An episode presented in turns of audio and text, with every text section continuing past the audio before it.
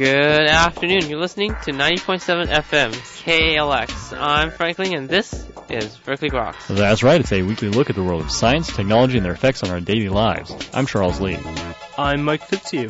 We'll be taking a look at recent developments in the world of science and technology. Also joining us today is Mr. Guy Kawasaki, who will tell us his rules for revolutionary technologists. In addition, Professor Richard Muller will join us to give his comments on the recent space shuttle incident. Stay tuned for all this, plus the world famous question of the week, coming up next on Berkeley Groks.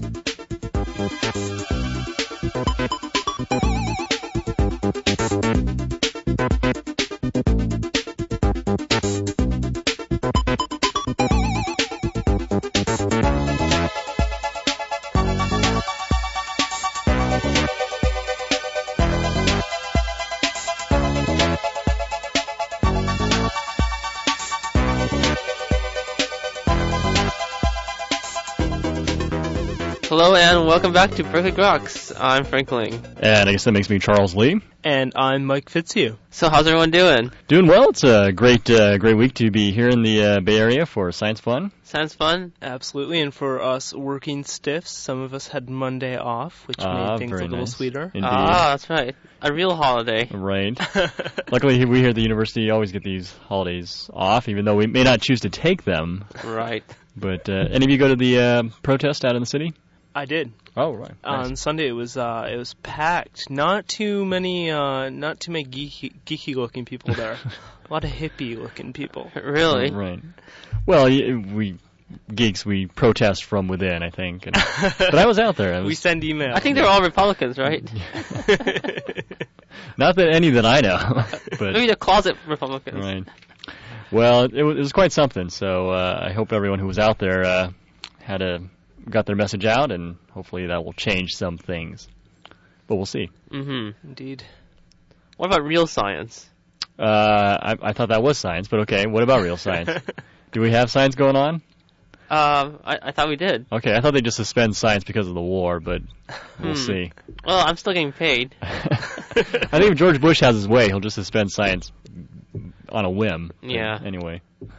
There is actually a, uh, little bit of uh, interesting science going on, and it's touching all corners of the uh, tech world these days. Ah. Really? It's uh, Bayesian, uh, Bayesian, e- the Bayesian equation. Right, right. I, I read an article on the news.com recently.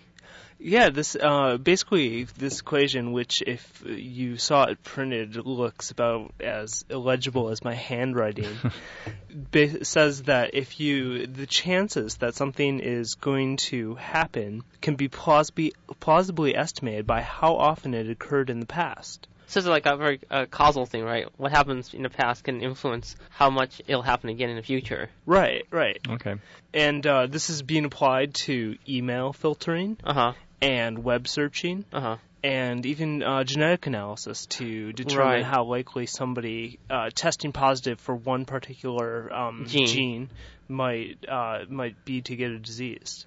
Yeah, I understand. Like Microsoft's actually very interested in this technology. Is that right? Yeah, indeed they are. They're actually um, what they're sort of counting on is the notion that they can build this technology into a lot of their new scheduling and uh, .NET products hmm and um, allow allow things like mobile phones and PDAs to say take in an email from somebody that you might occasionally meet with, for instance, analyze the text of the email, hmm and based on your actions in the past, like when you got an email from this person, did you schedule a meeting with them? Basically, go ahead and automatically schedule a meeting Ah. on Exciting. its own. Yeah. Removes that decision-making ability that so many of us guys really have trouble with. Making decisions, right? Yeah. It's the whole commitment thing, I think. Yeah. It's all related. So you know anything about this uh, Bayes guy, Thomas Bayes? I actually am not too familiar with him. Bayes. You're gonna have to Yeah. well, it, it turns out that he was a clergyman about 240 years ago. in the 18th century, and um, his contention was he could prove the existence of God using mathematical equations. Ah. But it was later that he became famous for this Bayesian uh, probability theory. That God probably exists. Yeah, probably. He must have taken a Pascal's wager, huh? Well, thank God for that. Anyway, so I guess if anyone wants to know more, they can go to GameTheory.net. And there's also a good article that ran yesterday on News.com. Great.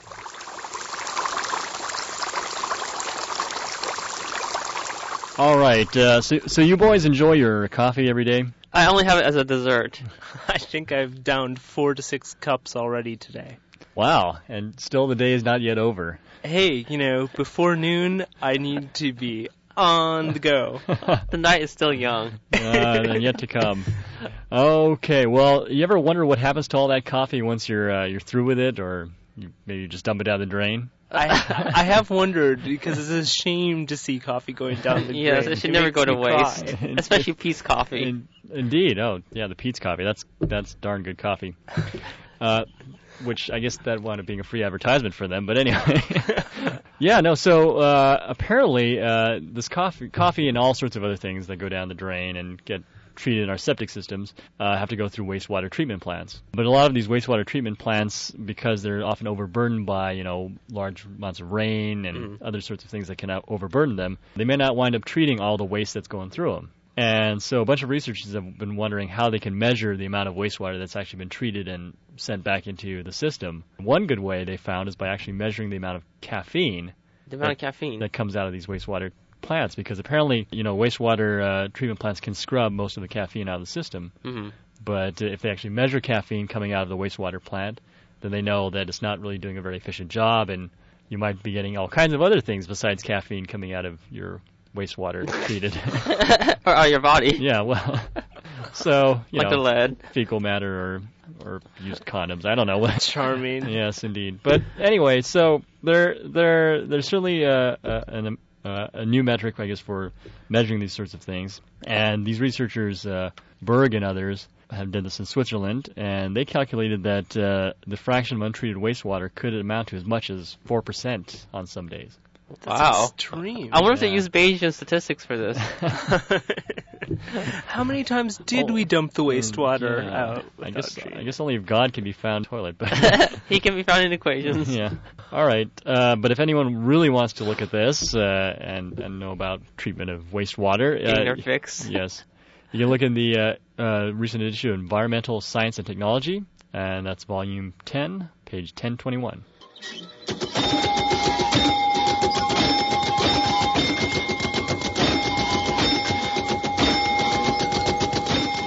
Well, it's been an exciting week in the world of technology. Uh, More technology? It's always been exciting wow. world of technology. I can't live without technology. It is. Tell me about it.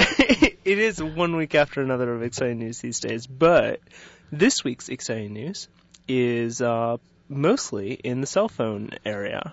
Ah. Sony and Ericsson, so, or the company Sony Ericsson, which is a um, joint venture they've got going, has released the uh, P800, which is uh, one of the newest and most compact camera phones on the market, which has been eagerly awaited by a lot of people who've been waiting to ditch their handheld or their Ah. cell phone in uh, favor of a combo. mm. Okay. So it's like the hip tops kind of thing? You know, a little, but it's more compact. Has a camera on the back and Uh-huh. runs the Symbian operating system, Okay. which uh, is very popular popular in the UK and Europe, Mm. and is similar to uh, what we often see here with the Palm OS or uh, Right. mic- the Microsoft Windows uh, Uh-huh, Pocket PC. Exactly. So um, this little phone is uh, is actually most notable um, as a sort of an indicator of other phones that are to come because it's running a uh, web browser that can easily display um, sort of full size pages on the web instead of Hmm. doing what instead of requiring what a lot of web enabled phones uh, require these is special HTML, Hmm. special uh, Mhm. encodings Right. to uh, to be able to view things on the web. Well, that's very exciting. Yeah, it really it really is interesting. Uh, It's um and, and you couple that with uh, Palm's announcement that in a couple days they're going to bring out the Tungsten W, which is the first uh, combination cell phone and uh, Palm handheld that they've brought The out. tungsten W. Doesn't that sound redundant though? W. Tungsten. Hmm. Hmm. I'll just check that on the periodic table. Yeah. But uh, and and last but not least, uh, Motorola brought out the news that they're going to be running Linux on all of their upcoming cell phones. Ah, Penguin Power. Exactly. So by the end of the year, they're going to have uh, Linux-based phones with uh, Java programs running on top. Wow, squeezing that penguin juice out of it, I guess. Yeah, get the last thing out of it. So uh, my phone is going straight to the garbage before long. Um, other sort of notable little tidbits: uh, Mac uh, or Apple released uh, Mac OS 10.24, which Point one, point two, point three, right? strangely there's this sort of uh, sort of maniacal uh, following in the community. As soon as Mac releases anything for OS 10, Uh huh. about 20 sites write about it in immense detail. Uh huh. So, uh, Mostly positive, I presume. Yeah. Generally so, yeah. It, it introduced some security enhancements and uh, some better features for PDFs. So uh, that was big news in the uh, buzzing world. And uh, Google went out and bought uh, Pyra, one, which is a weblogging company, Weblogging, one of the uh-huh. first uh, weblogging tools ever to uh, ever to be made. And what the company that some people credit with actually making the weblogging phenomena as popular as it is now. Cool. So nobody knows what they'll do with it. There's rampant speculation Well, I guess about that. log a lot of web browsing. it seems. All right. So um, Cool. anyway, yeah, it's it's been an interesting week.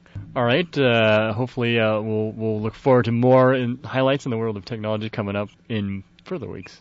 And that's all for this week's look at current events in the world of science and technology. You're listening to Berkeley here on 90.7 FM. In a few moments, Mr. Guy Kawasaki will join us to offer us some tips on high-tech startups, so stay tuned.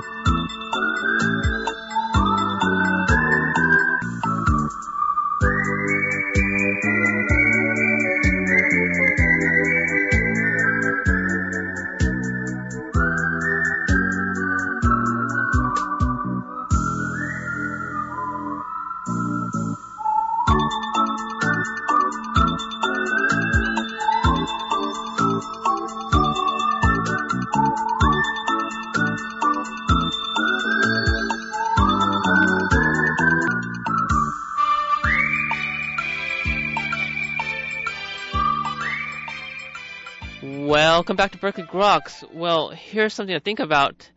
Do you have a great idea? Is there a company you just want to start? Is there some high tech you just want to develop? Well, this is the episode for you. Joining us today is our distinguished guest, Mr. Guy Kawasaki.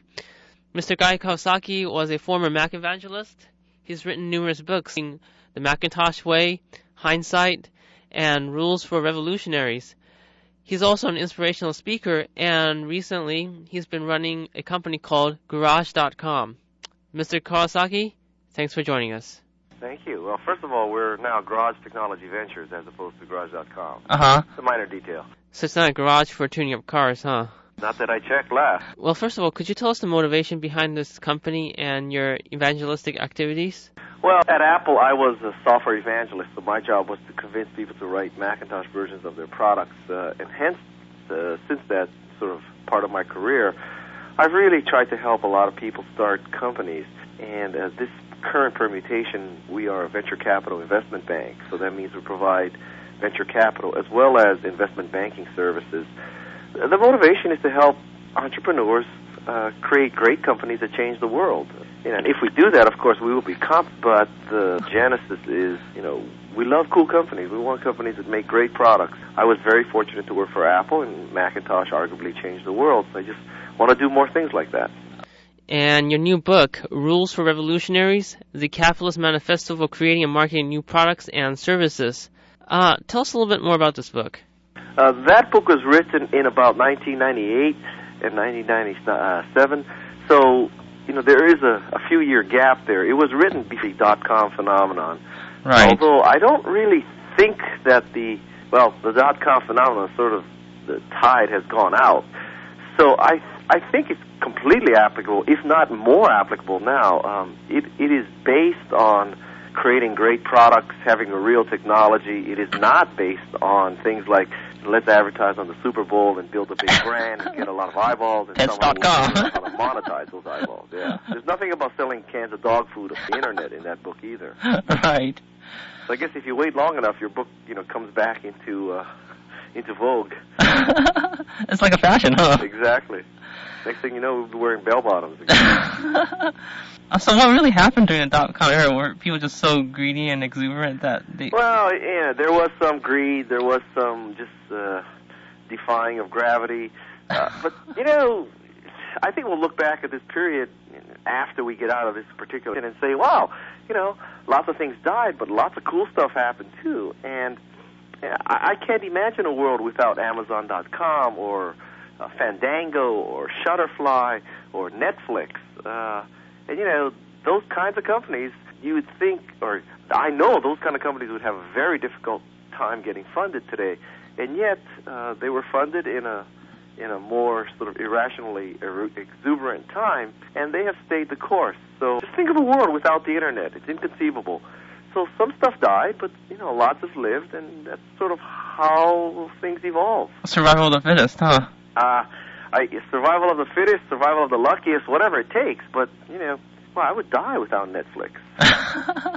uh, so in your book, you describe you have this mantra, you know, uh, create like a god, command like a king, and work like a slave. Could you explain that a little bit? Yes, uh, that is actually a, a quote I took from a, a sculptor from Eastern Europe. But in creating revolutions, you do need to have a, uh, first of all, this sort of uh, totally inspired desire to change the world where you create like a god and you're not you're not uh, sort of restricted by making things only 5, 10, 15% better that you're trying to make things 10 times better. Mm-hmm. So first you need to create it um, then you need to command like a king. You mean, in, in other words, you need to set the right strategic directions. You need to do the right things having created this thing because a lot of people, you know, a good idea is easy. Uh, the hard part is implementation. Mm-hmm. And then it comes down to working like a slave, um, meaning that you have to work very hard. Revolutions are not easy things.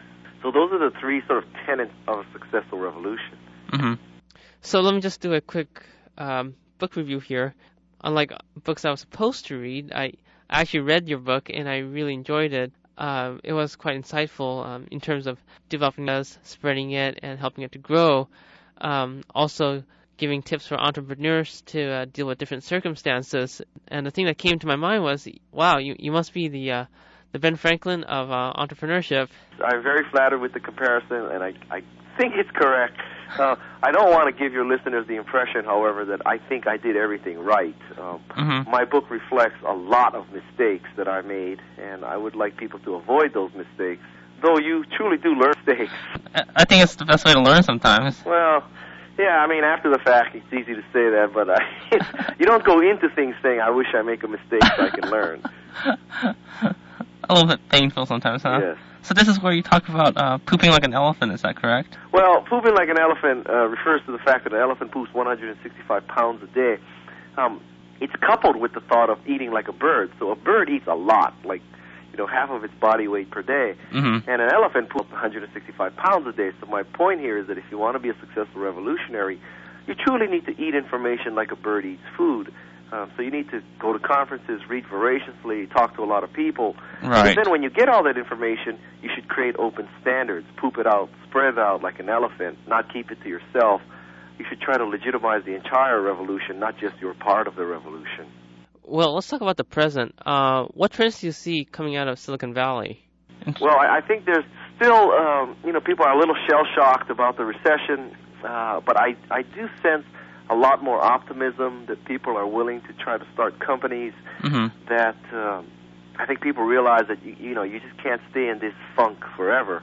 Right. So, you know, I, I hope it turns around soon, but it's going to take optimism and idealism on the part of entrepreneurs. Uh, if we just sit around wondering when the world will change for us, it's not going to happen. We have to change it ourselves. Proactive, huh? Yes. So, what's the best next? Te- uh, what's the uh, next best technology? Is it like gonna be wireless or biotech?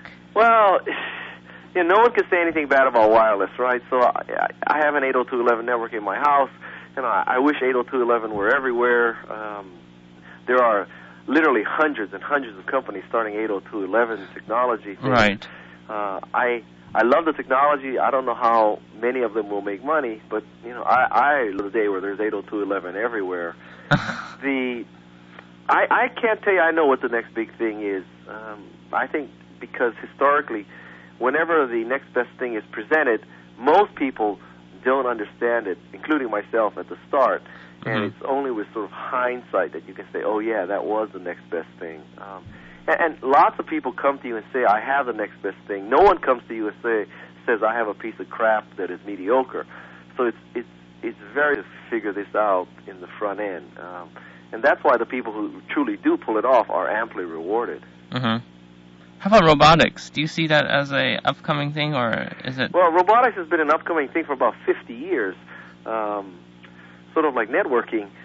So, you know, I I don't know. Bill Gross has a company down in L.A. Right, called right. Evolution Robotics, I think, Mhm. that is working on it, and that's a real cool thing.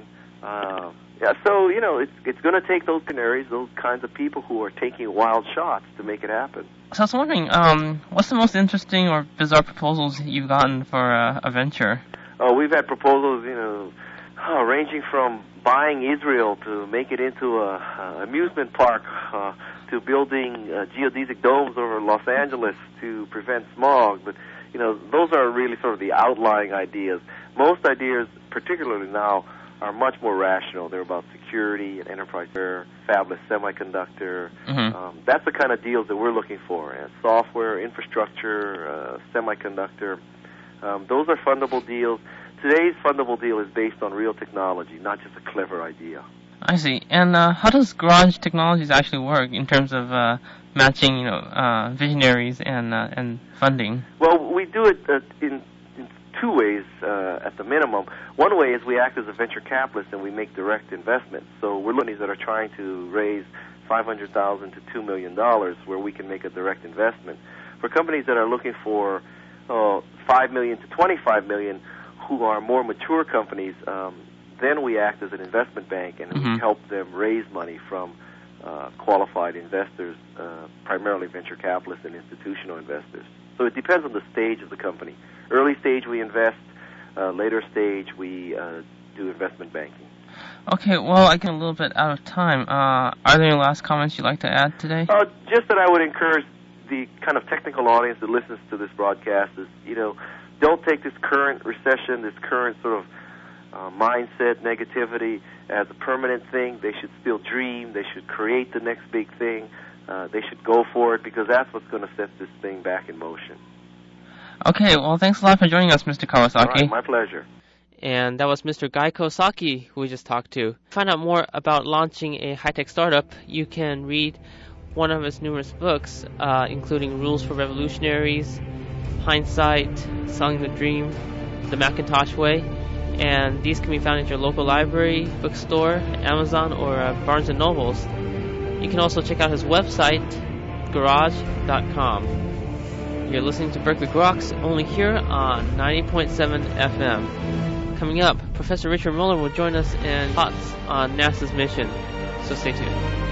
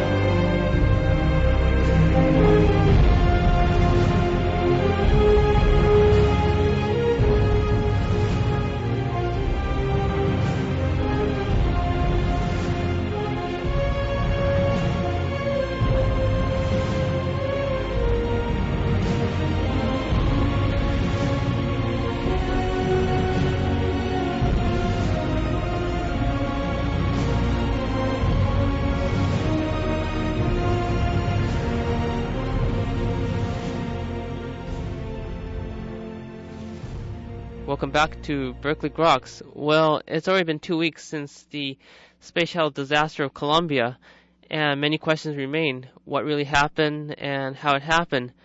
But most importantly, how should NASA's mission be redefined?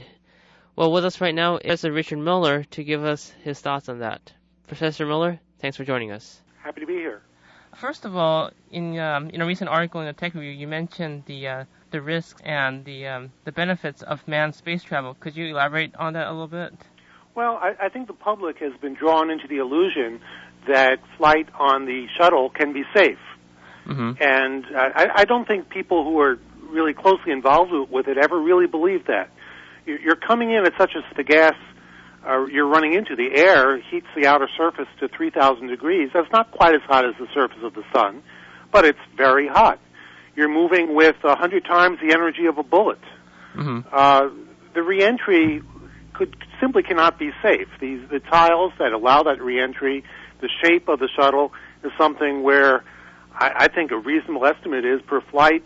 Uh, two percent chance of catastrophe. That's not going to change. Right. I, I think that's a value that NASA for uh, for many years, right?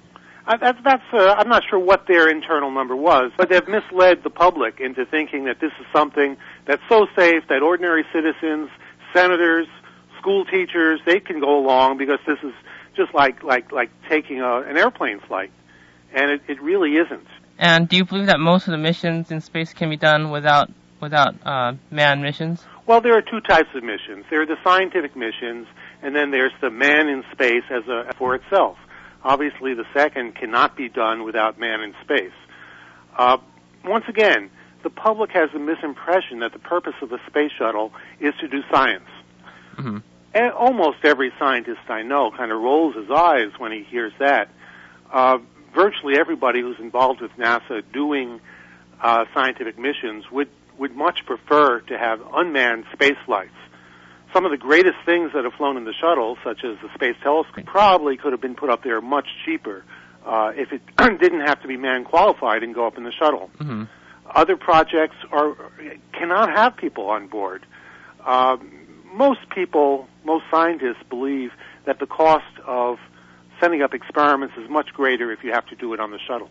Professor Muller, thanks for joining us today. You're welcome. And the Jamaican Cletus returns with the answer to last week's question of the week. Yeah, man. So, so every time you call in the man, you're telling me you're saying, man, so what's the Foucault pendulum? I say, man, why are you tripping? Why are you wondering about the Foucault pendulum? Everyone know what the Foucault pendulum is, man. Every time you see the angular momentum of the Earth and you want to conserve, man, you got to watch the Foucault pendulum because it conserves the angular momentum of the Earth. It just goes back and forth and back and forth, and then you see, man, it's the Foucault pendulum. And now here is a Tokyo Kid with this week's question of the week. You know FBI and uh, you know CIA, but what is AT? Is it another spy agency?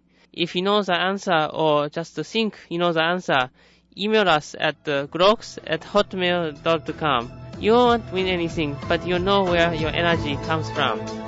And that's all for this week's edition of Berkeley Groks. Make sure you tune in next week for more news from the world of science and technology. If you'd like to contact us, email us here at groks at hotmail.com. For Berkeley Groks, I'm Charles Lee.